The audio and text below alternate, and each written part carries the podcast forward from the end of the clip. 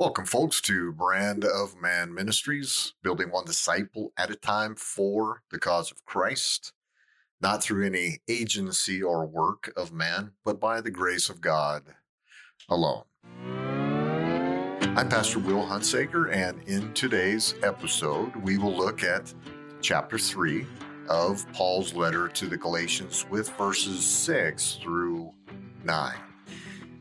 Now, in previous episode here, Paul teaches how God's grace is superior to any man's work, as evidenced by personal experience so far. And today we will see verses 6 through 9 teach us how God's grace is superior to any work of man through the life of Abraham. That's the evidence Paul and the reason Paul will present. It's his argument. So let's go right to our text. This is Paul's letter to the Galatians, beginning in verse 6, chapter 3. In the same way, Abraham believed God, and God counted him as righteous because of his faith. The real children of Abraham, then, are those who put their faith in God.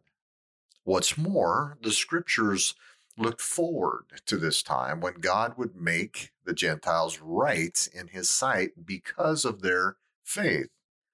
God proclaimed this good news to Abraham long ago when he said, All nations will be blessed through you. So all who put their faith in Christ share the same blessing Abraham received because of his faith.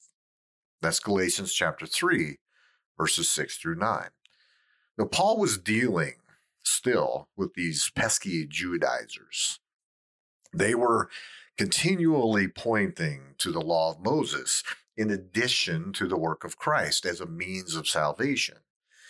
Now, of course, the emphasis during this time was on circumcision, but we still see this same type of thinking in various forms today. Now, however, Paul was showcasing Abraham, a prominent Old Testament patriarch, very important to the Israeli community, Jewish community. He was the centerpiece for the development of the nation of Israel. Abraham lived roughly 450 years or so before Moses, whom the majority of this Jewish law came. All the requirements came through Moses given by God. And Abraham was justified. He came before Moses, before this law had really come into play. Abraham was justified before God solely by his faith. We see that in Genesis chapter 15, verse 6. Not by any work Abraham did, solely by his faith. He believed God. Now, to make matters worse, or I should say more difficult for the Judaizers to explain then and today, Abraham was deemed righteous through his faith long before he was ever even circumcised, which was a covenant requirement. You see that in Genesis 17, verse 24. So you see the prominent reason for God to give his grace to Abraham was because of his faith. So Paul went on to drive the point home here to the Judaizers. He noted that the real children of Abraham were not physical Jews or a geopolitical nation of Israel like you have today. Nothing like it was then. Instead, the children of Abraham are those who do not only believe in God, but believe God. That's a very critical point. The children of Abraham are those who not only believe in God, but believe God, just like Abraham did. He believed God, he had faith. Consequently, God's plan for redemption was progressing through his covenant with Abraham, his agreements with Abraham, and would eventually include all types of people strictly based on their faith alone. Again, from the Apostle Paul, who is referencing Genesis 12, verse 2 and 3.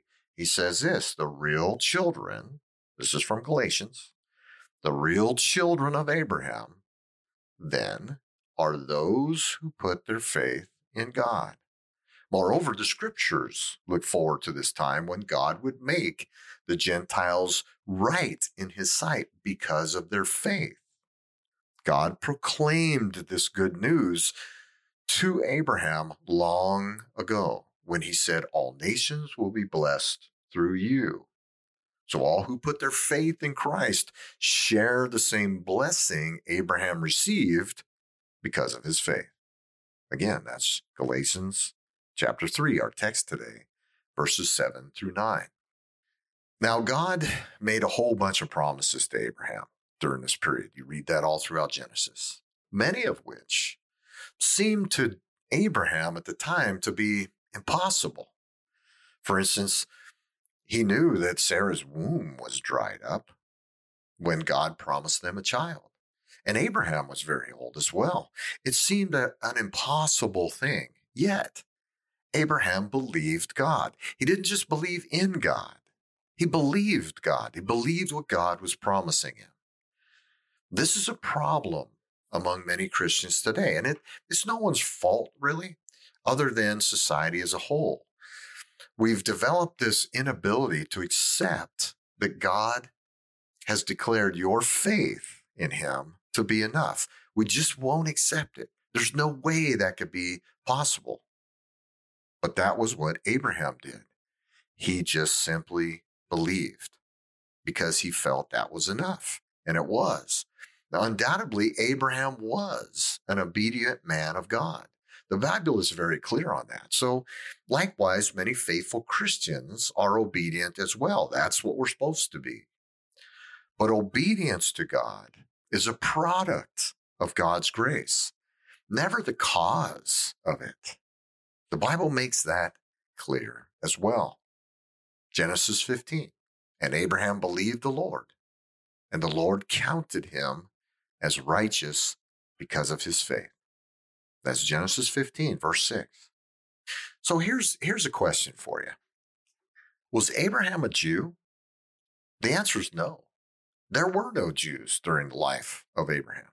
So the Jews weren't necessarily in a special position there not during this period of time. Abraham was not even circumcised, as I said, a covenant requirement, until he was 99 years old. So, Abraham, now here's your context for this. So, Abraham, the one who God would build the nation of Israel, the one whom all nations would eventually be blessed, was a Gentile. Abraham was found righteous before God as a Gentile. yet The law wasn't present to him yet. He was a believer in God and he believed everything God promised, but he was not a Jew. So the Jewish community and the Gentile community have now become one. There's no distinction anymore between Jew and Gentile after Christ. This is not a replacement of the Jewish nation with Gentiles. It's not the, the Christian church does not replace the Jews. The nation of Israel is expanded to where Abraham, anyone with the faith of Abraham, is Israel. There are no separate plans of redemption for Jews and Gentiles after Christ. All share in the blessing of Abraham through their faith in Christ. This is why God's grace is so superior to anything we can do, because the Jews were very attached to the law. The law is extremely important, but we view the law now and all the requirements the Jew had as pointing to Christ. They're a, a visual for us at that time. God's grace is superior to anything we can do to earn his favor. It's that simple. You've heard that all throughout these episodes, but it's a very critical aspect to our faith. He is God and we are not. He gives his grace freely and according to his good pleasure. This is why our faith, which is not a work, is all that is required for salvation. So believe God, folks, and the work will follow, not the other way around. Thank you for listening. And may the Lord bless you and keep you. And may the Lord's face shine on you and be gracious to you. And may the Lord look upon you and give you peace. Next up on Open Your Bibles, we will explore the teaching in Galatians chapter 3 with verses 10 through 14, teaching us how God's grace is superior to any work of man, as evidenced by the curse of the law. God bless you all, and remember, the Bible cannot mean anything today different from what it meant then.